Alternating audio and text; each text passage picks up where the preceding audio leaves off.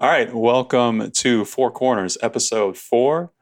Uh, my name is Ray. We've got a very Jokic and Serbia centric show for you guys. Uh, I've got a few guests with me. I've got Peter, Bucket since 88. What's going on, buddy? What's up, Ray?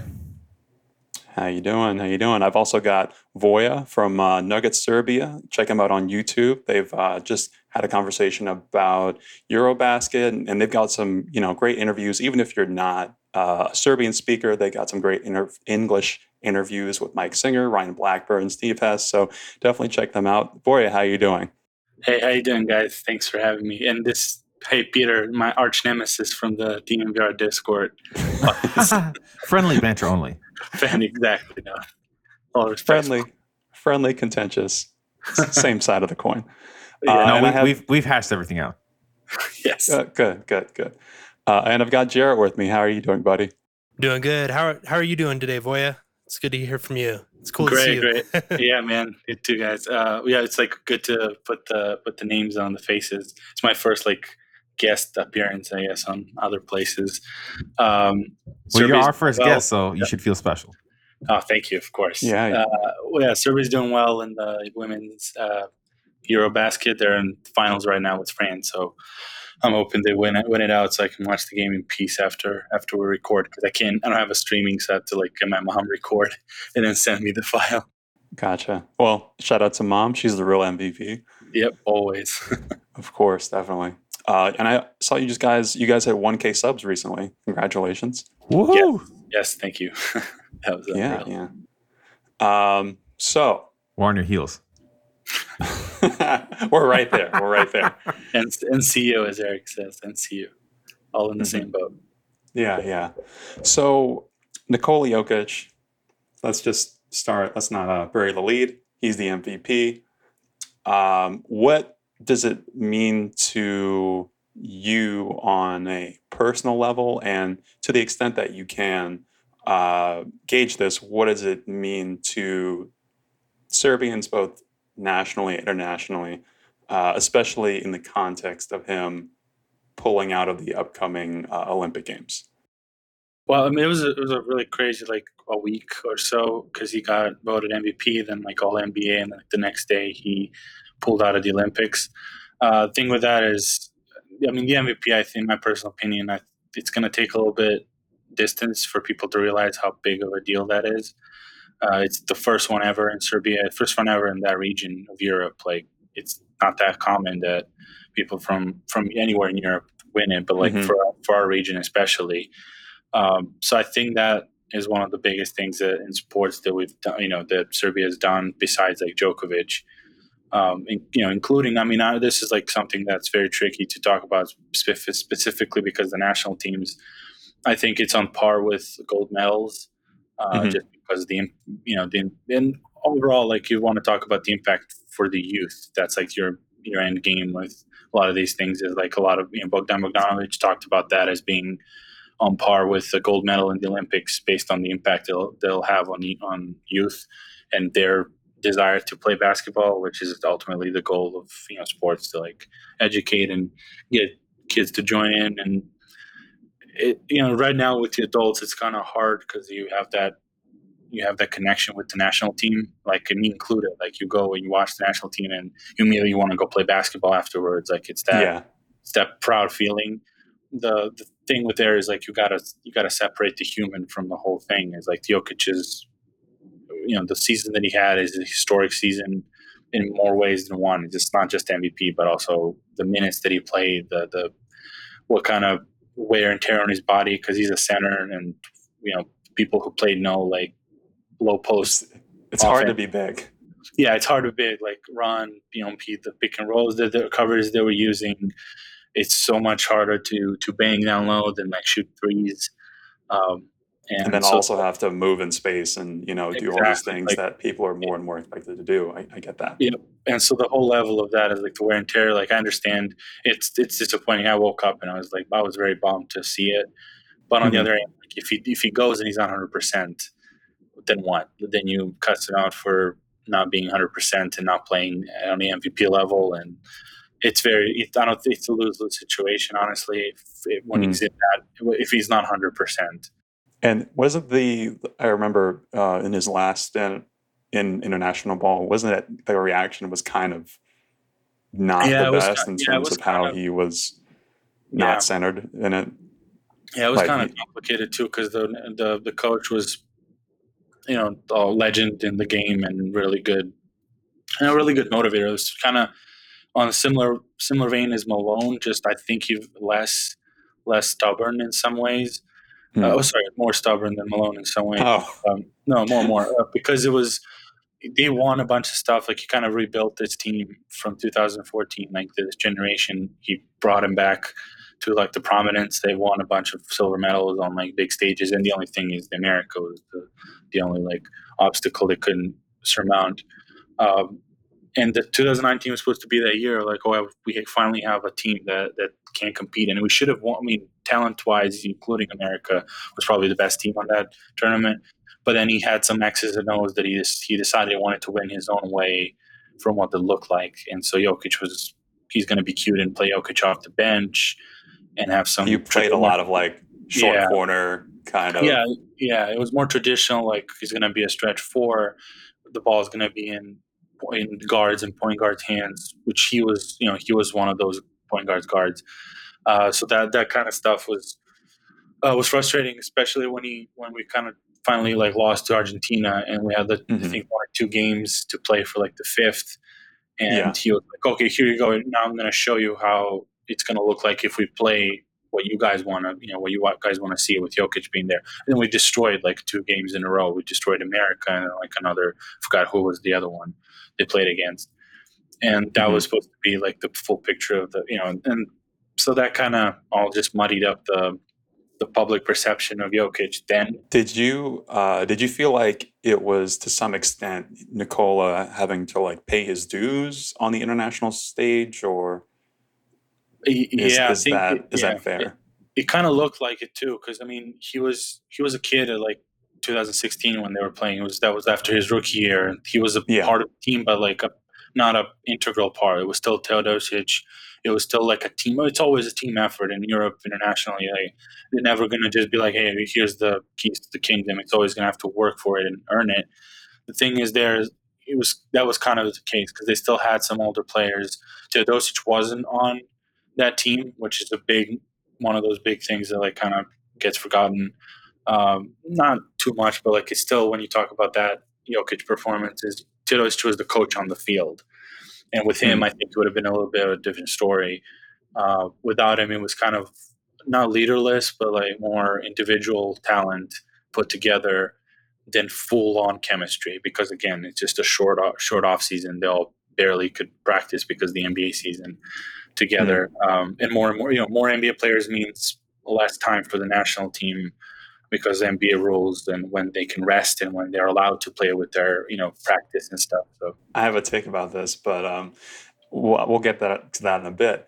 Uh, do you feel like, I mean, in addition to influencing people, you know, to play basketball, do you feel like he's had like a stylistic impact uh, on Serbian basketball, or is that how he plays more manifestation of Serbia's identity already? Uh, it's I think it's both. I think he'll have more of an impact here for stylistically than, than Serbia because what he does is obviously on like a much much higher level than anyone else you know anyone ever it's just Mhm. that that stuff you learn as as a part of like if you're obviously in a good place uh, as a part of that Yugoslavian school of basketball like you learn to play everything from the start because you they're not they don't want to put you in a box if you're taller like in sixth grade they're not going to play you a center because you might stop like we had a situation like i was obviously i grew to Mhm. to be like a small ball center eventually but i was shorter but then we have we had a How tall are you now? six five Okay. uh, but I was like, when when I'm saying like you know in, in grade school, like we had a friend that was six five at in seventh eighth grade, but then he stopped at six five. Like that's his height now, uh, and he wasn't pushed. Like with him at that age, we probably would have won a lot of stuff if you push him in center and just push him inside because he's just you know physically taller and bigger. at that time, yeah. yeah, but he but could have co- expanded his game to yeah, and, and that now. was the thing is like our coach was like not he didn't want to do that. He was like, I don't care about winning at like kind of sixth grade tournament, like league. Hmm. We're gonna develop you guys to know everything. We're gonna make you shoot. We're gonna make you dribble. Obviously, people are gonna know different things in different levels. Like you know, Jokic is the highest level of all of those things. Is but it's the that like attitude of like we're gonna make you learn everything so you can eventually fit into the role that you need to play when you're finally matured Yeah. so you know that's kind of that's why i think like it's stylistically maybe like more people more kids they're not physically talented are now going to be like maybe they'll still play because i think ultimately like which is on a philosophy i talked to one of my friends today about but basically basketball is just you know it's, it's the speed of the decisions and the quality of decisions you make and Mhm. which he shows like he's not still physically not better than you know 50% of the league at least like he has conditioning and stuff but just as pure like verticals and all that stuff like speed quickness he's still in the bottom half of the league but the decisions that he makes it just makes up for everything His skill. propels him yeah propels him forwards Whoop. So Well, he played some point guard uh, growing up, right? And at higher well, levels. th- I think that's that was basically like point guard as in he was the guy that, you know the guy that Denver has right now that level of point guard. He was still tall. It's just the people were like bringing the ball up. Like if you you know my, my you know the videos from my games like with my friends basically we don't have we have like height wise positions but you you didn't have like a point guard that it, that is going to sag off on the three point line and wait for the ball when the center rebounds it's going to be it's a rebound ever just push it like whoever whoever It's gets it. positionless. yeah positionless and so Hmm. that's pretty much with him and and but with his influence back home maybe there'll be more because obviously like more and more were people going for athleticism more than like smarts just how you know how the basketball is going but now with him maybe there'll be kids that are at least more encouraged to, to pursue it to not Yeah. get discouraged and be like oh i can't do this because i can't dunk now it's going to be like well i might not have to dunk if i can do a lot of these other things better so If I can hit the Sombor shuffle, yeah Can they stop that- man that thing is hard. i don't know if you guys try that ever like in I do. I do. Peter, I don't know if you've you've uh, picked up the Sombor shuffle and pickup, but it's No, it's I haven't. I haven't touched No. the basketball in way too long. Ah, you gotta get you gotta get back out there, buddy.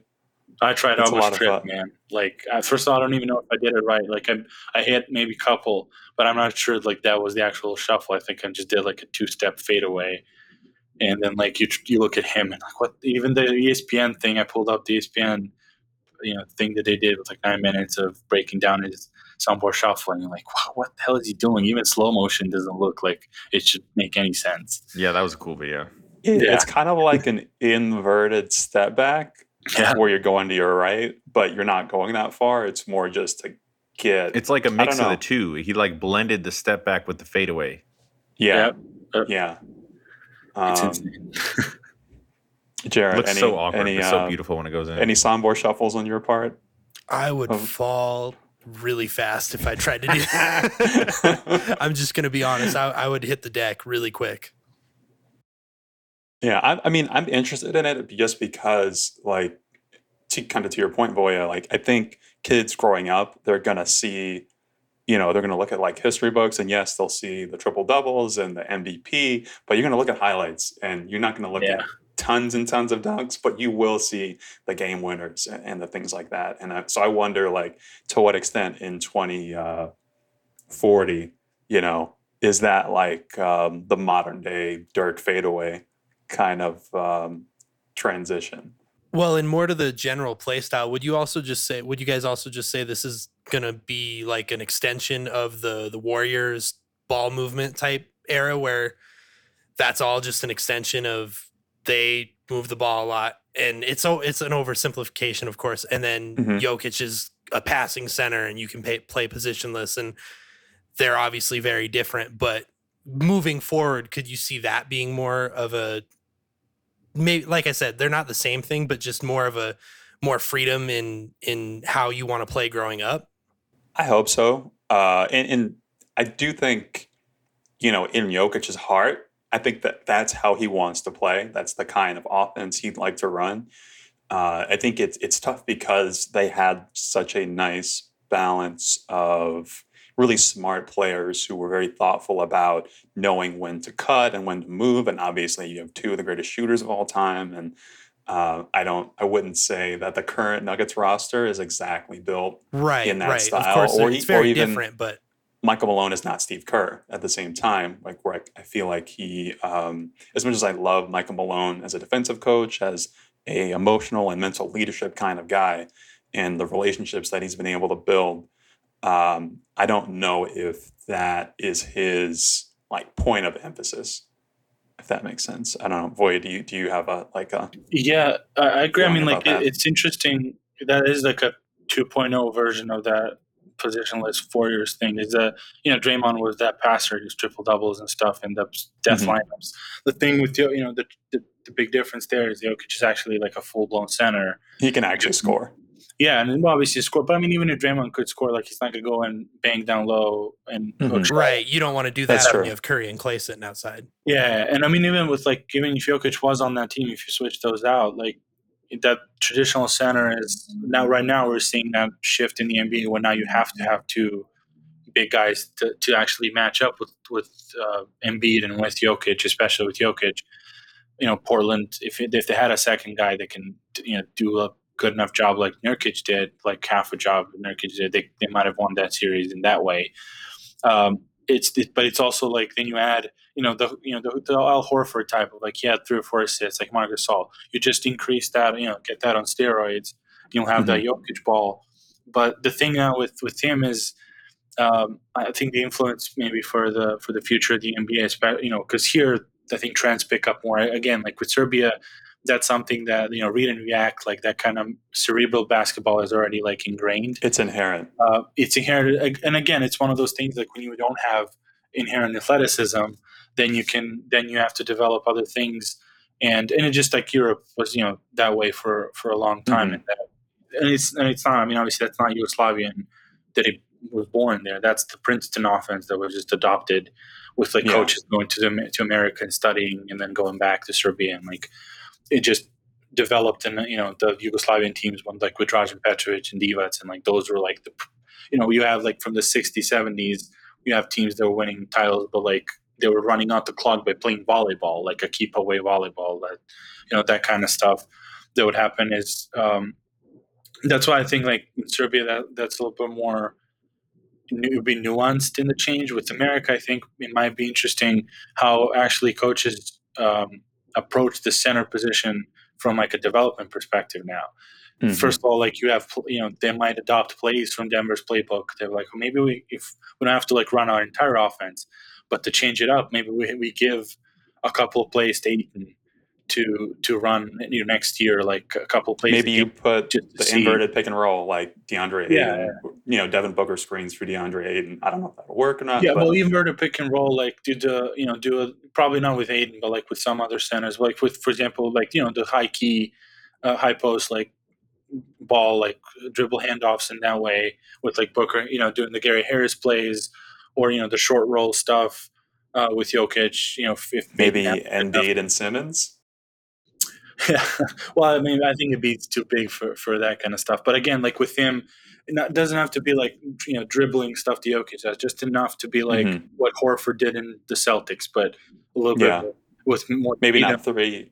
Yeah. And sometimes it's not just like, oh, he has three or four assists, but he also has a bunch of like hockey assists and really Yeah, improves the ball movement. exactly in a like you know you, you give a way. break you give a different style of like you know with Damian Lillard for example then you wouldn't have him have the ball the entire time with a player Mhm. like Jokic like that's again with Portland if uh, you know Chauncey Billups can do that with Nurkic Nurkic's not a bad passer they, they might try that kind of stuff but that's Mm-hmm. all just stemming from from how Jokic plays like we talked to August Drakovic from the from the team and he was basically saying that him and Curry are, are the ones that changed the game in the last 20 years the most because of because that's how we saw Sabonis at Adebayo is playing the similar way like already. Yeah. But now I think like and then and then you have the new generation of players that might you might want to emphasize centers like footwork exercises like quickness and feet. Uh, you know, obviously dribbling, all that stuff, developing the full package, not just oh you're gonna you're gonna screen and, and jump. Like we And saw with Rudy Gobert, like how much that was a deficit that he did, he can't do it by himself. Like a difference in Ayton that they can't. Like they're up three one instead of being down, you know, three one, just because Yeah. he can do a little bit by himself, and then just building on top of that. because of seeing Jokic and be like, hey, we can do this. This might put an interesting wrinkle in our offense Mhm. for you know to change it up. Like, oh, they, they, you know, the other team read us in our regular guard, you know, guard heavy play. Oh, let's switch it up and give the ball to our center to create. Maybe we throw throw them out, you know, for at least like change the momentum of the game for a second. That they have, you know, basically resets the game, gets it back on track for the team that, that runs that play. You know, that kind of stuff. I see see you know him changing the the game in that way. Mm. Well, I think I think it'll change to an extent, Ray. I mean, I think he uh, he'll definitely influence it, and you'll see coaches put you know put the ball in the center's hands maybe a little more, do elements of that. But I think we also have to remember like Jokic is a really unique, uniquely skilled guy. Yeah, he definitely right? is. I don't think the the casual fan really looks at him as like this basketball genius, but he is. You know, Yeah. he's and he's blessed Or even with watches. you know he he's he's really tall obviously he's a center but he's also got excellent hands right so Yeah. he mm-hmm. He makes a lot of passes that at first glance don't look that spectacular but on the replay we see like oh man there was barely any space there or like how did he see that guy so that pass to MPJ in the corner um, against Yeah. Portland. Like or that, like it when he does the I love I love over. when he does the tip passes like on the loose Yeah. balls and he's just Yeah. like you're like oh he's just trying to save it no he actually could have grabbed that but he's like I'll just He's take already it, it'll be mentally easier ahead. you know or he my, my favorite is when he does the uh, like throw it off the backboard to himself because you're like how is this unathletic dude doing this like Yeah. hey it's in the rules right I think it's been tougher for him to land them lately because people are paying attention. But I, I my favorites are the like the little flicks over the shoulder. Those are my Hmm. favorites. Yeah, yeah, it's the, yeah. This people figured it out eventually. the touch passes that really remind me of like those really nice when you you know in uh, like football like soccer you know you see those like really long balls that just make it you know that Yep. aren't um, you know that, that aren't you know over the line or anything that just in time to like meet up for this beautiful play and, and that's that's something that I've always really appreciated about him. Not yeah so i think i think that he much. i think he's definitely going to influence the game and we'll see more like you know fancy passes from centers every now and then but i don't expect it to be like a full on new archetype because i mean Mhm. when Shaq was in his prime people weren't saying like oh we gotta we gotta make our centers be like Shaq like that's Yeah. just not realistic so or even even with other like um, Jason Williams, like a very unique player who you know yeah no one's coaching kids to do elbow passes in in, in grade school. So, Yeah, but the thing uh, is, like with with just the, the the point I was making was, I agree. Like he's so unique. The the thing is that now you can see that is what can you know bear fruit from that style of play, and that it that and then maybe some some people can play. Like if Gasol was given the freedom in, in his time to like just try a little bit more, he wouldn't Mhm. maybe be just. I mean, he's obviously a great passer and everything, but you know, Yeah. Al Gasol, Gasol, if they were given a Lamar few plays Odom. that way, you know, maybe that would be like, yeah, that, they would do similar things, and just as again, just a change of pace, not run through the entire offense. That's not something that I don't think we'll see from a center, like maybe even ever, just to run it this way. Like this is insane because of what we, you know, what you guys said, like the decision making, the the skill in his hands and everything. But I think the possibility, you know, the, the potential of that being replicated, I think will be enough to like at least give some experimenting to for at least like the next 10 years. I mean, I you think it's why like why is Bol Bol in the league right now? yeah. It Uh, could be. well i think also it's it's it's not just the passing though it's the combination of skills right because yeah I think we would all Mhm. agree Adebayo and even a guy like Mason Plumlee are pretty good passers for big men. Obviously, they're not on Jokic's level, but they're not as impactful because they're not shooting three pointers and draining them at a forty percent clip. say. So you can play off those guys, and they they just don't have the angles that Jokic does. He hits a couple threes in the first quarter. Now you're coming out to him, and now their Nuggets are like playing five on four because he's already passed his guy.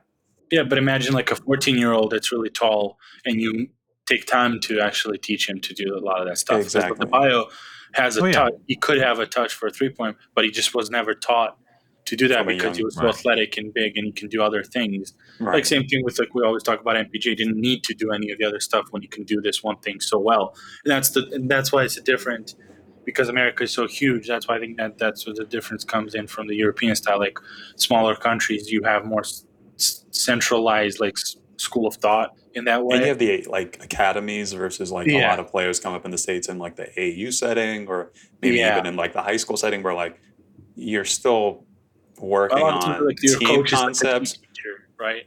Like your Yeah. coach high school could be a gym teacher, and if and if you know, it's not an insult to like the gym teachers. That said, like they're not basketball coaches to actually develop. Like Right. And there's an expectation that like you should be working on your game, you know, in your own time. You know, we're not going to spend, we're not going to take our time to like make you a better player overall. We're just trying to win games. Yep. Uh, more or less. Um, hmm. So I have a bit of a, so I felt, and I'll, I'll just say it and you guys can react however you feel is appropriate. I kind of wanted Jokic to play in the Olympics, oh, and I, I was really willing to let him like sit out like a month or two of the regular season, if I'm being honest. Like, because to me, and and maybe you guys disagree with this, the regular season, especially in August, in November, it doesn't really matter that much. I mean, and yeah, your record matters, and every win is a win, but you know, in the long run, I don't, you know, the playoff seeding, the way it's treated, even by other stars who are playing, you know, guys aren't necessarily going 110%. Uh, coaches aren't playing their player, their main guys heavy minutes. You know, I wouldn't have minded because I think it would be important for him and maybe um, and similar to the MVP in a broader context, and you look back at it in history, I, I would much rather see Nikola win a gold medal and miss half a season than, you know, look back and say, oh, you remember the season after the MVP where he was really great in August and November? Eh, That's fine, but yeah. The the thing the thing there. I mean, the, the decision is tricky because of the, the, the brevity of time in you know in, in between.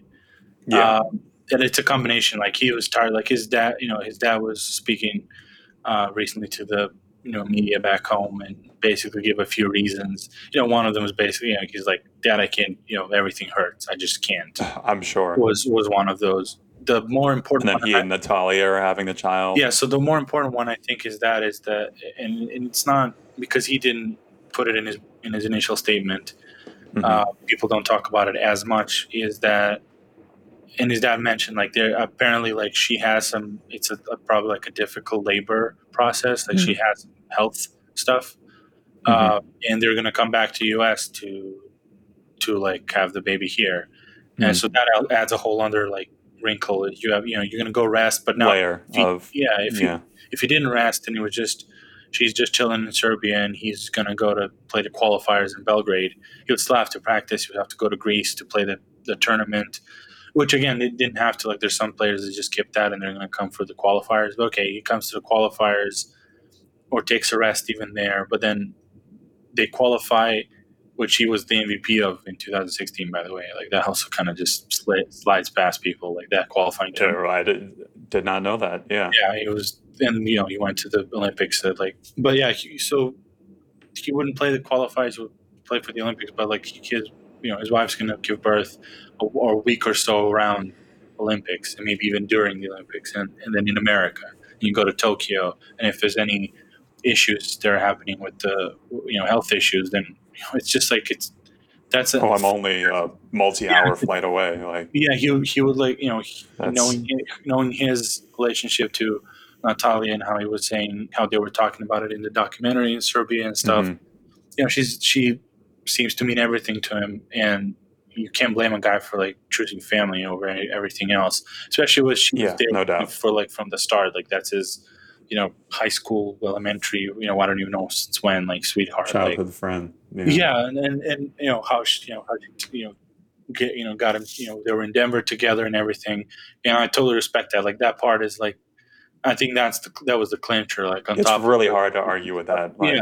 And I think with injury, you know, with with rest, he might have even if that wasn't the case, he pro- might have even decided like last time was the case. Like he just didn't say Mhm. anything and he was resting, and then he's like, okay, I'm gonna play. Like I feel it. This way, he was just like on top of everything. I'm tired as hell. You know, I'm getting, I'm having a kid.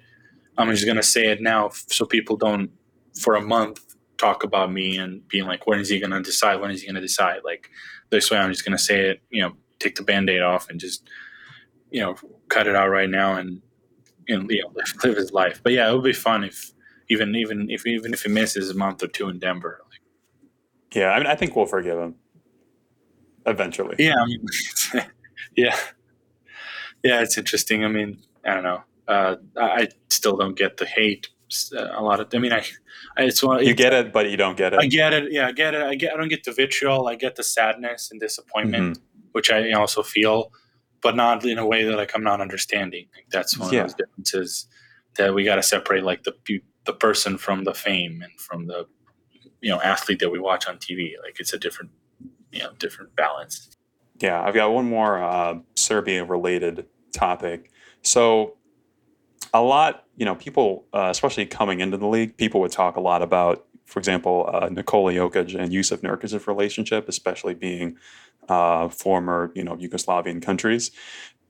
But at the same time, I've never noticed, uh, at least between them, you know, for example, that it's ever been uh, in any kind of like personal contention beyond uh, like healthy competitive you know we're just talking about basketball Yeah. kind of thing um, do you feel like that kind of attitude is, is more pervasive than it's been in the past especially like as we distance ourselves um, from the, the 20th century and the complications in that period Uh, well, it, I don't think that the, the kind of the funny thing with that is the individuals, this, especially now uh, in athletics, y- you had Djokovic for like the longest time having the great relationship with Croatian players. And, and like you know, you mentioned Nurkic, Jokic, like Zubac. Like you saw, like from the bubble, they're all hanging out together. Like Yeah. basically it was just ex-Yugoslavia. You know, they're, they all seem like Balkan friends boys. Yeah, it's like Balkan boys and stuff. Obviously, Ba- Balkans are like, nor- you know, south of the river, and so like a lot of those people are from like Jokic is not from the Balkans technically hmm uh, by geography. So like you know they're all they call it Balkan boys and stuff, but basically it was the XU team on that table, and it's it's it's tricky because it's it's that weird. Pol- pol- you know, politicians played war, and and like the people kind of suffered, and it.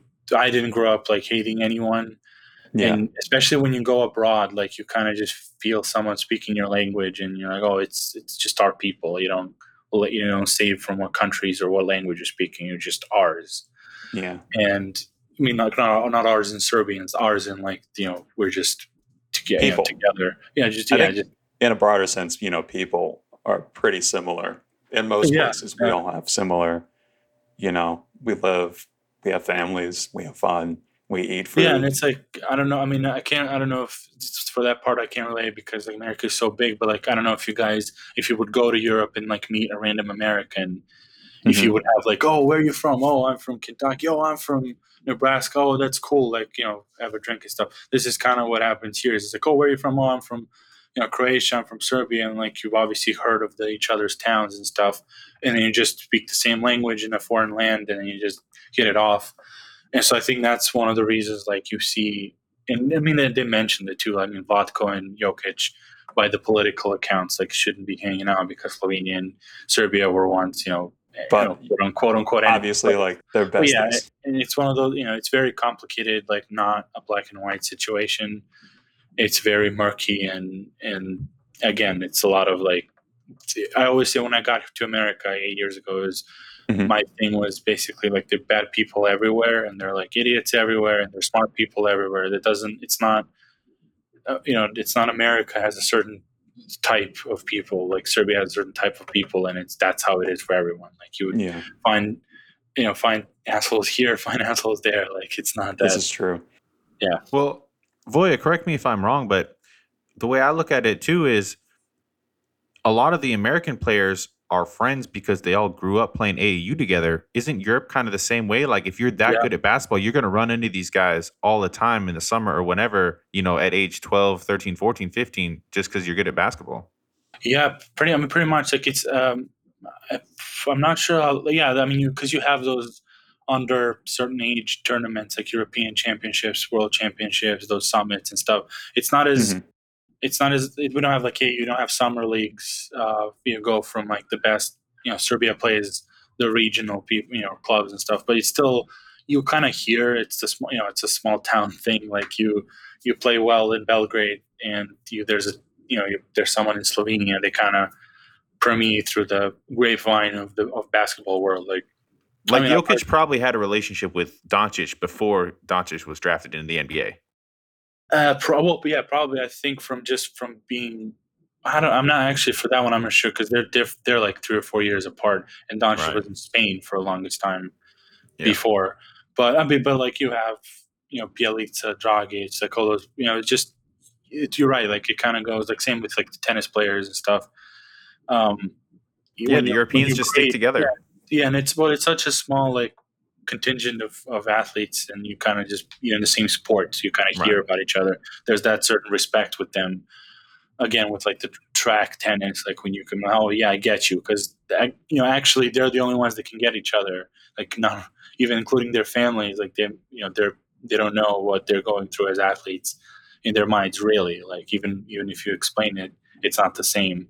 So you know, Dragic knows what Doncic is going through, or like you know, or uh, Jokic and stuff, because they're on the same that same level of, you know, they're in different countries and stuff. So I think that that kind of that's why it's a very weird when you you know from the outside you hear like oh they're from different countries and you heard about this war, but it's very gray in that in that sense. Right. Um, Jerry, I'm, I'm kind of curious. Have you ever been um, outside of the country and had that kind of experience where you met another American and you're like, fine, even though you may not have been, whether they're from Denver or not, that you find some connection with them? Um, I kind of not not not as much because most of the places out of the country I've been were pretty majority English speaking as well. I kind of Hmm. stuck to the spots where I could talk to people. That's fair. and and when you do that, you're it's going to happen a lot more. But I can Mm-hmm. totally understand the sense of just I'm in a place where I can kind of speak the language, barely Mhm. speak the language, and someone I can actually talk to approaches me and is from somewhere that that I've maybe driven through growing up or or heard about or have an uncle from there, whatever it may be, and you're just going to naturally gravitate to that a little more, regardless of maybe how how close you feel like you would match with them as best friends or or if you even would feel comfortable talking to them in a in a normal context Mhm. but just being in that kind of out outsider role you're just going to gravitate to that no matter what I, I could totally understand and relate to that feeling Uh, what about you, Peter? Do you ever do you ever meet any like Denver people being in New Orleans and being like, oh, simpatico? Oh, uh, when you put it that way, yes, I actually did meet somebody like a few weeks ago, just randomly out and about. And He saw my shirt. I was wearing a DNVR shirt. Shout out. And uh, nice. he's like, "Are you from Denver?" I was like, "Well, I'm from Colorado," you know. And then yeah, we just kind of hit it off for a few minutes. So I think that's pretty normal. Yeah, for cultures anywhere, you meet somebody that's like from a similar region or you know speaks a similar similar language. Like we got that one thing in common. You know, people get excited about you know talking to somebody that's like minded in, in some way. Yeah, that's cool. Yeah, that's that's really interesting. Um, Voy, have you been once? An, are you the kind of fan who is um, once the Nuggets are out, you're like, okay, I'm going to go do other things, or you been keeping uh, close tabs on the uh, NBA playoffs? No, I love watch all of it. Like it's someone you know NBA fan. Well, not the not the administration fan, but like the actual league. I love The the, play. love the, The- game. the Yeah, I game, watched. yeah. Yeah. during this the season too. I watched like other games, not just not just the Nuggets. Although it, it's it's definitely calmer without the Nuggets in, like less stress and You don't feel as your heart your heart does not beat out of your chest. yeah, pretty much. Do- That's you don't you don't have to sit there stressed out not knowing what happened two hours after the game when it's not yeah, dead. pretty much. I I mean, I, I'm kind of I, I do like I don't think I've I've wallowed more than like an hour. I'll be bummed out. Like basically by the time I go to bed, like the next day, it's just it's for me it's sports. I love it and I love the the, the feel of it while watching and the whole stress. But I don't have that like days of dis- discourse Right. on Twitter and stuff. Like I don't. It's just I, I, I- you know I have other stuff to do. And also, just I don't think it's that healthy either to like go too hard. Like this, you know, obviously talking to guys like on podcasts and we discuss and stuff. It's just, but you know, being like that, not passionate. It's a passion. It's good, but like the just that bent out of shape about stuff that happened in a game. Even though Yeah. I love it, it's like my first love. It's still it's still just like why you know why why it's just a game again. Like the guys are pros, they're not taking it as hard as the fans. Like might as well. this is true. Uh, and, and even like playing all the basketball that I've played, like, and not necessarily at the NBA level, but just like at the high school level, it's like sometimes you lose, and sometimes Yeah. you know it's in a triple overtime game in the uh, county playoffs, and you just got to like move on and Yeah. come back tomorrow. And you know, there's other stuff, and I, I think that's part of where we can take a step back and realize that like life is more than basketball and that like Yeah. there's more out there than the NBA as much as I'm upset what what there's there's there's not NBA stuff to talk about no But But, I don't know if we can be friends anymore. I'm getting kicked off my own podcast but that's fine there there's there's other things to do I'm really into like books uh, I practice archery Oh, there's damn. there's stuff out there. Um, it's a lot more zen than like I don't know if you guys have like gone to a shooting range or something like that. It's, you need like ear protection and it's this whole thing. Like archery, very chill, very much like. Of, um, the- of the deadly of the deadly hobbies, that's the most chill one, huh? I think so. I mean, it's more of like a martial art than because I've also I've done like taekwondo and like some things like that, where it's um yes, it's there is like a violent aspect of it, but it's also kind of an art form in and of itself, where it's not necessarily um it's not really like the point. If Yeah. that makes sense. No, I don't. Uh, yeah. So this has been a lot of fun. I don't know if you guys have any uh, topics you wanted to touch on before we wrap up, or maybe hot takes even saving. But you guys want to talk about the rest of the playoffs? Well, I wanted to say one more thing about Jokic real quick. I just wanted Sure. to talk about his uh his evolution. Like even as a diehard Nuggets fan, I have to admit that every single year he's gotten better. He has Mhm. completely surprised me. When he was a rookie, I was watching this guy and I was like, "Oh, cool, you know, he's doing a few good things. Maybe he can play in the league for a while." Then Mhm. once he became a starter, I was like, "Oh, wow, this guy's going to be a, a good NBA starting center." And then he went up another level. I was like, wow, this guy actually is going to be an all star.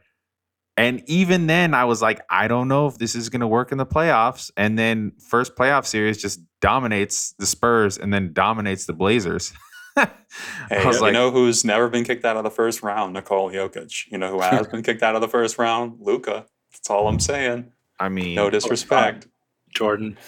it's just he's he's surpassed my my wildest dreams, and I've I've stopped you know putting a ceiling on him because who knows Yeah. what this Yeah. guy can There's no reason doing. to. He's he's just entering his prime now.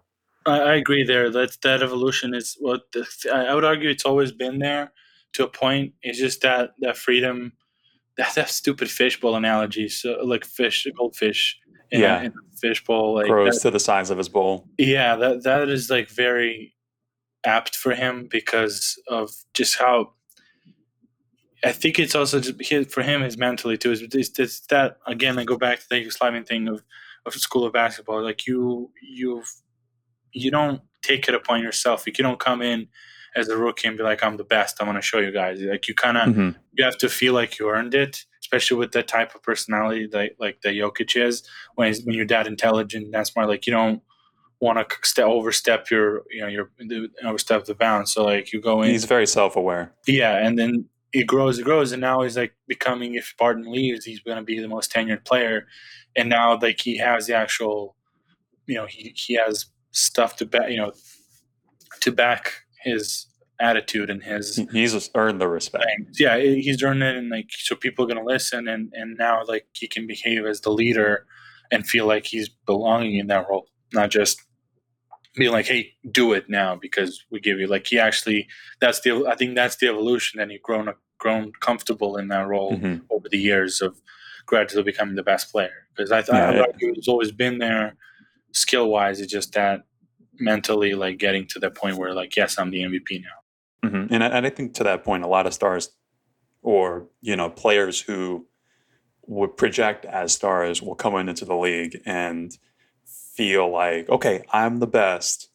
You guys need to step your game up. Yeah, and it can kind of feel like um, they're not necessarily taking personal responsibility, where they're not necessarily elevating the guys around them. But Jokic has done a great job in, in all those aspects where he's always willing to, you know, I mean, we can go back to the last game he played um, where he put up 30, 20, and 10. Um, and afterwards, you know, talking to the team, he's like, yeah, I, I can do better. And Yeah. it the crazy And thing he is, can, which is scary. we yeah we think and it gives yeah me faith and i think a lot of nuggets fans faith that he can do better and that he will um, going forward so that that's it is a great thing to have i feel i feel very lucky to be a fan Yeah, it was it was so much fun to watch this season. I mean, because not just because we knew how good he was, but like I Mhm. almost feel like this season validated everything we knew because I mean, now obviously I'm gonna go into a part where I am biased, but I don't think he got nearly enough attention or credit for what he did to the Clippers in the playoffs last year. That Yep. was that was so much framed as like, oh, a Clippers collapse. And yeah, Paul George and Kawhi played bad in game seven, but guess what? They got out to a 3-1 lead and they got like big leads in all of those games five, six, and seven. Like they didn't do that on accident. of- they did that because they're a really good, good team. rest Yeah. Yeah. they did that because they're a really good team, and Jokic was still the best player in the series. They had no answer for him, and I, I could not believe it. I'll be honest, guys. I thought we were going to get crushed in that series, and through four games we were. So, Yep. Jokic just like, man, I got to step it up again. He went to another level, a level that you know Paul George has certainly never been at, and maybe Kawhi has, has gotten close to. But like we've talked about his career, he's always been in like really good situations where he doesn't necessarily have to be the leader. So I think that's Yeah. kind of that extra piece of like what level of superstar you are. Like a lot of guys get numbers, but well, making yeah, the go rallying the team around you is that. yeah, we've seen step Jokic step up his evolution as a leader in addition to just his game. Mhm. Yeah, that's the that's and that's where like the you know the, the Jordans, the LeBrons, like you, especially LeBron, like you elevate your people. You know, as much as I don't like him in other respects, like yeah, he's like the, the the the butt of a lot of jokes on Nuggets Serbia, especially from Mislav, because Mislav was Ice Cube guy's thing was he started rooting for the Nuggets because everyone was pushing LeBron uh, around like his you know friend group. So like LeBron, LeBron, Cavs, Cavs, and he's like, screw you guys, I'm gonna root for the Nuggets and Carmelo, and that's really 2003, and he started since then. And so that, that you know he, we joke about him all the time. The thing is like you know, you can they have a certain style of you know the basketball that those teams play that he's on, and you can love it or hate it. I don't particularly love it, but the the you know the, the realistically you know re- real situation is that he elevates his teammates, and that's why he's considered one of the best ever, along with his own greatness. Like if he's just great as it is. You know, you don't have Tristan Thompson's series against the Warriors. Like you don't have Dellavedova being in the major Yeah. part. Like J.R. Smith and you know well, you know, a lot of those guys like stepping up as, as much as they are if LeBron's not on that team. and i think it's kind of what separates him from a guy like um, i may get a lot of hate for this uh, kobe in the sense that he puts a lot more faith i think in his teammates than kobe did and that kind of um, you know it does that is how you get like great play from tristan thompson and J.R. smith and you know iman shumpert and guys like that and and it's also different ways. Like Kobe, uh, like the championship teams that he had, like you, you would have faith, but it's a different type of manifestation of that faith. Like he was, Mhm. he was more like he was aware of what the qualities are. I think, and you know, it's I, I'm not a Kobe expert whatsoever. Like you know, we're the you know start off as a Kings fan, rooting against those Lakers. i'm as a you know, seven year old and stuff. So so that you know I, I don't you know follow him as, as I don't follow him as much. It's just that I think he also knew how to be a leader, but in like different ways, and that's what what's underrated about Jokic and just to, what you know what kind of NBA missed on a lot of these things of how to market different styles. Like NFL does such Yeah. a good job of doing different. You know, it wasn't just Brady for twenty years. Like you you have different players being put on a pedestal of greatness. You know, from Rodgers, Manning, obviously like all deserved. You know, but Mhm. from defensive players like you know with Ray Lewis, you know, Ed and Reed, defensive teams yeah the Steelers stuff for a like while Yeah, yeah, for for Even sure. I hate I hate the Steelers as a as a Maryland native, but gotta respect. makes sense. But yeah, that's the stuff is like the, the NBA failed of like they they've like perpetuated those stereotypes like what kind of what you're supposed to be as a leader, not like what what qualities you have, uh, and you're supposed to only lead this one way. But we all saw we, we're all seeing right now in these playoffs that it's complete bullshit. Like you, know, you have Mhm. Trae Young leading one way, you have Chris Paul leading another. You know, Paul George, like you know, we as we you know as much as we like also make fun of him, he's also leading a ragtag He's- group of, of Clippers to to some qual- you know to quality of play. Like they were they had they Yeah. were in three of those you know those those four games and you know That's definitely been interesting. honest, Like, yeah, the uh, the Clippers situations have been interesting to me because uh, I do feel like on some level uh, Kawhi and Paul George are a little redundant, but at the same time, when you do have the situation where while Kawhi is out, Paul George can step in and be uh, maybe not hundred percent of what Kawhi is, but he seems to be doing a great job and showing his value in being you know ninety or ninety five percent of whatever that might be. Uh, and in a broad sense, I actually feel like uh, similarly, I'm really happy with these playoffs in the sense that not that you know I don't maybe I It's fun to see new blood, right? Yeah, Yeah, yeah, yeah, exactly.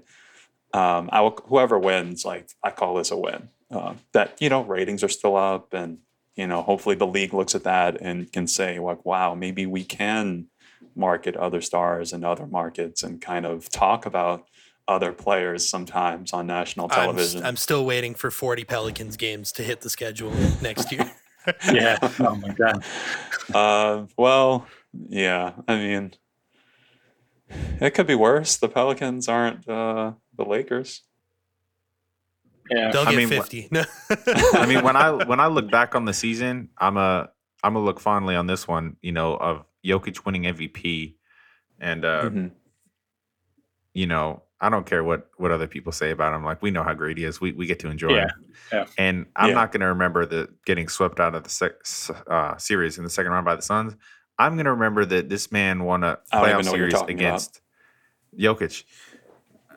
He won a playoff series against Jusuf Nurkic, Dame Lillard, and CJ McCollum, and his starting backcourt was Austin Rivers and Facundo Campazzo. Oh, to me, yeah. that goes like on the championship belt of like reasons why this guy's a great player. Can Yeah, we I talk agree about? there. Can, can I talk about one thing before we go? Of course. I don't want Austin Rivers back. like I really don't. Um, You've always hated him. I don't hate him. I just don't think he's beneficial to a winning team. Um, uh, and maybe And you were just me. proven wrong. I was proven wrong, and then I was proven right. I'll say. I feel okay. So here's the thing. He's I not feel a like needle mover. he's He's just a guard. he's solid in a bunch of different categories. Right? He's an okay defender. He's an okay shooter. He's uh, an okay passer. He's not good enough at any one thing besides his first step. But even like his ball He can get hot sometimes. We don't win game three in Portland I without can get Austin hot Rivers. sometimes. Well, so I the mean- thing is, the thing is, what what what what you gotta like parse in your head of what you're looking at from a player is that you can't compare him to Jamal. That's one of the things. Like he's Yeah. paid, he's going to be paid as a as a tenth player, probably, and I compare him more to like Shaq Harrison and Markus Howard. Where You I know who doesn't get two- hot sometimes? Shaq Harrison. yeah, This is But- true, but yeah. but I look at both of those players and I see in Shaq Howard a defensive specialist who is not just going to give okay defense; he's going to give elite defense, no matter what. That's just his baseline. yeah. The thing is, like. I mean, it's just from personal. I'd rather have like A average, above average player from you know quality level of skill from Mm-hmm. all the players than because you know what's you know one defensive specialist yes but then if he's so bad like we saw with mpj like you know you have this one very elite skill but then you're bad at everything else adds up to like it's not going to work this this time around. Like as a for for that role that he has. Is that for next year like you know get it better and better or like if he was if we were all healthy like it would work really well before he knows. Is that you gotta like you know these role players you have to be like oh is he gonna give something positive as a net? Like you know Mark Monte Morris is not the best point guard but Yeah. he's gonna bring you certain things that you can count on and I think Austin Rivers will bring di- you know I the thing is you know you kind of Denver has to now he asks themselves what they want to do is like you have Howard at like a small contract. PJ Dozier's kind of come off of injury, all that stuff. If Austin Rivers wants to stay and like they think is a good culture fit, and which is like insane to me that he seems like he TBD. is. Yeah, Well, I mean, so, so far, he seems like he is. Like if he's if he was just, I mean, he was just if he was faking that to get ingratiated with the league and go back to like a bigger paycheck in a better city, good good on him if he can fake it that Mhm. long. yeah, I don't think I he's will say faking. that I think he's- I think plenty of players grow up while they're in the league. You know, Yeah, that's it. it's Mhm. it's common And to see maturity. I mean, I'll, I'll, I'll keep it I'll keep it short and sweet, Ray. I think if Sure, as long as we keep can keep find a way to keep Will Barton, keep him in the fold for next year, I'll be fine if we lose Austin Rivers. If Will Barton opts out and signs somewhere else, we kind of need Austin Rivers back. Uh, I know, but uh, I'm not excited. I'll- just I'll a, just say just that. A que- question based on players on the roster or potentially on the roster. Voja for uh, Nuggets Serbia and your kind of listeners and and that you interact with and see. Who would you say outside of Jokic and Jamal is their favorite player on the Nuggets, and who would their least favorite player be? Oh, least favorite's easy. Least is well, actually, it's not easy now. Like MPJ and Barton. I was gonna say, is it either MPJ or Bart? deadlock. like I mean, some some love MPJ because like you know a lot of the the actual like to play basketball love MPJ. Because they see a lot of potential. Like a lot of the old school guys are just like he's just not showing intelligence. He can't improve in a lot of these ways. Just cut your losses kind of deal. Barton, they don't like. I think it was that. I mean, it's the it's partially defense. It's it's that style of a gunner that is really rub, rubs like Serbians the wrong way, and, which is again both fits like MPJ and Yeah, Barton. Like just kind of runs opposite that like Ru- that yeah, same the innate. philosophy of yeah, Yeah. the philosophy. It's like Monte, they like people I think like just from that, you know, because he's that steady and, and that type of player. Even Jamal is like I think Vlatko well, Vlad- Vlatko is great like- in the sense that like he plays the right way. Yeah, no, but unfortunately, I don't think anyone takes him seriously, which is That's like fair. sucks. I love And- Vlatko. But but yeah, like Zeke, they really liked from this year. Um, For that, that was one that was like mentioned is like oh they should play more. Uh, it's one of those like there's always uh, the Serbian trait of like you always find bad before you find the good. Mm. There's a lot of things like even you know with Jokic, like yeah, it's, obviously he's so good that like it was hard to even like trash him. But other stuff like you can you forget like some of the things that Barton did well because he the stuff that he doesn't do well and it's so glaring. And this year was kind of tough at the beginning because he wasn't in shape, but then he was needed to be like a produ- very productive member of the of the squad when because Jamal was so out of it at the beginning. And so while Barton was trying to do over what he was capable at that point. And now when you know when they put that whole team team together the, after the trade deadline, now then For those eight games. yeah, for those eight games, yeah. Man, that, our Yeah. viewership spiked to that point. Like it was insane. We did like we were going all the way. yeah, it was like the All Star break. We did like we, we've talked to a Hall of Fame basketball player, and then we had Steve Hess, and then like the big. It was like one game when like Jamal Jokic and MPJ played. Mhm. Uh, it might, might have been the New Orleans one or what the one you know a few weeks or a week before when they were like all three scored over twenty. Uh, I think Jokic had like thirty or something. It was like one of those like we we had the title of like the big three is coming, and then that just spiked over like views, and then the trade happened, and we just like exploded from viewership just because of like how good they were doing. yeah, But then it kind of at the end. But yeah, the the freaking you know the injury is just kind of down. It was such a downer a few few weeks. Like we're like half the viewership stick stuck around, and then they started winning again, and the Jokic was MVP, and then it all came back again. Yeah, so it's just it's a, it's a weird helps. weird cycle. Yeah. Are you uh, for or against Paul Millsap coming back? Uh, I'm fine. Like I'm, yeah, I'm- I'm for just for, but not like as a primary option. You can't pay him, overpay him, and then expect him to be like, oh, he's going to be the, st- you know, the starting four, or like well, not not now, but like, or even a backup, you know, 20 plus minutes. Like you want him to be like 10 minutes if he can come in, do his thing a little, and and that's it. He really did. I mean, I was hoping the playoffs would be a little better, but he was kind of one game and that was it. JaMychal Green was was much better in that way. If if Paul's fine was retiring and he doesn't, you know, he doesn't want to, you know, he does. We're not if we're not kicking him out of the door and making this bad situation because he was he deserves to retire here. So if he Mhm. wants to retire and then you stick around with JaMychal Green, I think that's a little bit of a same style player. Just you know, so I, I'd, I'd be for that. Peter, do you have like a, a take about it, or you're kind of similarly, maybe not indifferent, but Yeah, I think that's fair. I mean, uh, I think that uh, one thing you have to remember when it comes to the offseason is the Nuggets don't have as much flexibility and freedom as like the big market teams, right? So Yeah. w- sometimes we're quick to criticize a decision when it's like this isn't shopping at a grocery store where Yeah. you just get whatever you want.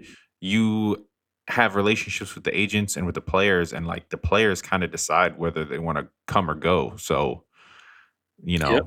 I would like to see Millsap back mostly because I think he's a good locker room guy and I think he's a smart player.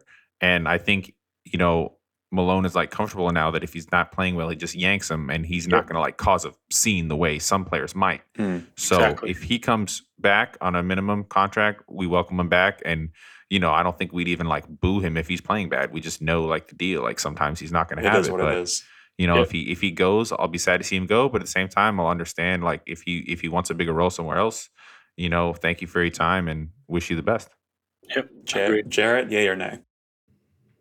Uh, pretty much the same as what's been said. Not, I think, I think that's a good point uh, from Peter that it seems like Malone kind of came over that as the year progressed. That if Millsap doesn't have it tonight, uh, it's okay to to ease his minutes back and scale those down and and that's I, I don't even think that's something that is a real i'm not trying to criticize malone for not doing that right away. I think that's something you kind of have to ease into and and kind of navigate slowly and and feel out Mhm. how's millsap going to react to this? How's the Well, team going to react to this? Malone's a very think- loyal think- guy. right right. And i think it all came out in the end that if he came back next year there would be that comfort from both sides from the team to not look at it and be like oh he's yanking millsap. What's what's going to happen to me i think i think they all will know the deal next year if he does come back Well, actually, you know what I just thought about? One thing that could maybe they've talked about already is if he does want to come back. Uh, Harrison asked Malone the other day if he's going to rest Jokic more next year, and he basically said yes. We're going to look at the schedule ahead of time. Maybe you look at those and say, Paul, hey, this is back to back. We're going to give Jokic this game off. We're going to. Can you give us like 25, got 30 minutes this other game? Mhm. I think he'd be down for that. right I think that would work. the the one thing i did the last thing i wanted to mention on it was that he's also like barton in that he's one of the guys that's supremely in Jokic's corner and i think having a couple just a couple a handful of those guys maybe that are actually respected in the league not that the other guys aren't but are held to a higher spot in the league Mhm. really does help him own that locker room the way he has the last two two and a half years Yep, For sure. exactly. Yeah, I would be prepared for like um you remember when Richard Jefferson was here? Completely could, different like- personality. If I he thought could that start was a a pod, good idea. if he could start a podcast and you know show us more magic tricks, I think that would be great. I Yeah, think that's a that'd worth a roster spot. For sure. Um, so this has been fun. Um, everybody check out Nugget Serbia. Obviously, they just hit over 1K. They're you know just just Killing underneath it. hundred thousand. You know, though they're they're right about to be there. So you know, get in early. Uh, and I'm sure they'll have both more uh, Serbian and English podcasts in the future. Yeah, especially this off season, we'll do we'll do more. We'll, we'll have guests and stuff to you know they couldn't go over the come over the season, so we'll we'll have Ogie again and probably get some DMR guys and you know we're trying to get English more and more. Just the Olympics are now like a primary focus because we all love it. So Of course, of course, no worries. It never takes a little bit of a backseat because it's not, not no no news and we're honestly just kind of bored of be like who should we trade for? Who should we bring? Like we'll just wait for the news and then we'll talk about yeah. Is it going to be a boy or a girl? Who knows? yeah, pretty much. That's a big reveal. Yeah, that'll be fun. Um, okay, and let's see, Four Corners, episode four, and we're out. Except we're not. We're still here. Voja, one thing I forgot to ask you on the podcast: How early were you aware just of like who Nikola Jokic is? Oh Like, shit! I forgot that story. I was well, I was, Oh, uh, The origin I was story. like senior. Yeah, I was a senior in uh, in high school. Like my friend. So when we did the when he was voted the MVP, we did the full episode and you can kind of cut this in if you wanted to, uh, since somewhere in there. Uh, we did a full episode of like just MVP, like you know, basically a Jokic pod, Jokic appreciation pod, and Mhm. I brought a friend of mine to like you know got, draw atten- you know draw attention to Jokic when we were younger because we played together for like ten years, and then he went to a little bit better club for like our junior and senior year. I think it was senior year. That was like Jokic is younger uh, than me for a year, so he was in the you know the next year. So you played with Jokic. No, I didn't. So my friend did. We were. Oh, like your in- friend did. My Okay. friend did, and so he was. We were hanging out at my place, and it's Gotcha. a whole squad of guys that we played like for ten years, twelve years together. So all like Okay. best from you know buddies and family now. And so we're hanging out at my place, and he's like, "Hey, there's this dude," and and he's like killing it. It's insane. Like had first two games against like Partizan and like Hemofarm, and it's like fifty index of efficiency. I'm like, there's no fucking way. He's like, yeah, dude, like he had like thirty plus, like twenty rebounds. Like Mhm. no one can do this in a in a forty minute game in, in like junior league. Like there's no way. And he's like, dude, trust me. Like, and I was like so adamant. I'm like, no way. And I go up, we go up on the website and like we, we look it up, and he's like, holy crap! Like that's the stats he has. And so after that, that was that whole story of like the, his manager looking at a newspaper and seeing like the you know the same thing as we did. Like, oh, this guy's insane. Go look who he is, and we're gonna sign him. So obviously, it didn't happen that fast. Like it was a half a season, hmm and then he went into Mega. And basically, the only games he would lose is uh, some of the. Well, my friend's team was one of those like hack a Shaq teams. Though I just I, I played against one of the centers that ended up playing against Jokic, and it was just basically the Lakers, you know, goon squad. Um, just hit him until you know until he gives up. And so he was telling us the story of how like they would just beat the crap out of him for a full That's game. very prophetic. Yep, exactly. Translating to what's happening now. Yeah, and he was he was basically joking. He's like, "Oh, don't worry about him. He's used to it. Like since he was a kid. Like he, he was like, my friend's like, I, he's a guard, and like I've never had five fouls in my life. I had three on Jokic that day. Like he would just slap him, and you know, basically they got him out of the game in the fourth quarter by like poking his eye by accident, but they were still like trying to slap him, and like because you couldn't do anything. Like he was basically saying the story of he goes in the game and he looks like this like blobby mass, and then he starts playing. Like, what the fuck is going on here? How is he doing all these things?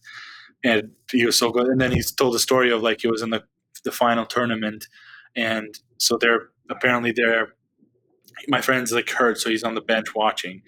There's the free throw. So Jokic is in the middle of you know the jumper spot. There's two guys around him. On the other side, there's his his teammate and Mhm. And opposing teammate from Jokic. So like Jokic Yeah. surrounded by three guys. So the guy misses a free throw. Jokic grabs the ball. He's getting pulled by like you know with one hand. He's getting pulled by like one guy on one hand. He's getting dragged on you know to the floor, and he's falling down apparently. And the third guy's coming to like triple team him, and he's on the falling down. He throws the ball behind his back to the other guy on the other jumper spot on the free throw. And he was basically explaining like the whole like basically the, there was like a slow motion thing like where the hell did the ball go like how did he Yeah? I'm visualizing this in my head. yeah head. the guy the guy underneath the rim because basically you know, you, you're, you're imagining like an offensive rebound on the right hash Yeah, and his like kind of polo grab of rebound three guys around him and he goes behind the back falling down to a guy that was on the other side of the hash on the other side of the paint that he, he got confused that he got the ball and then he like laid it up and that, that was my that was my friend when he said like that was the moment he knew oh this guy's gonna be something different. Like for me it was just I found out about him on like the you know it was like the guy was like hey he's got these stats and it's insane. So I knew the name for a long time like it was Hmm. before I even got to the the ABA league and then draft and all that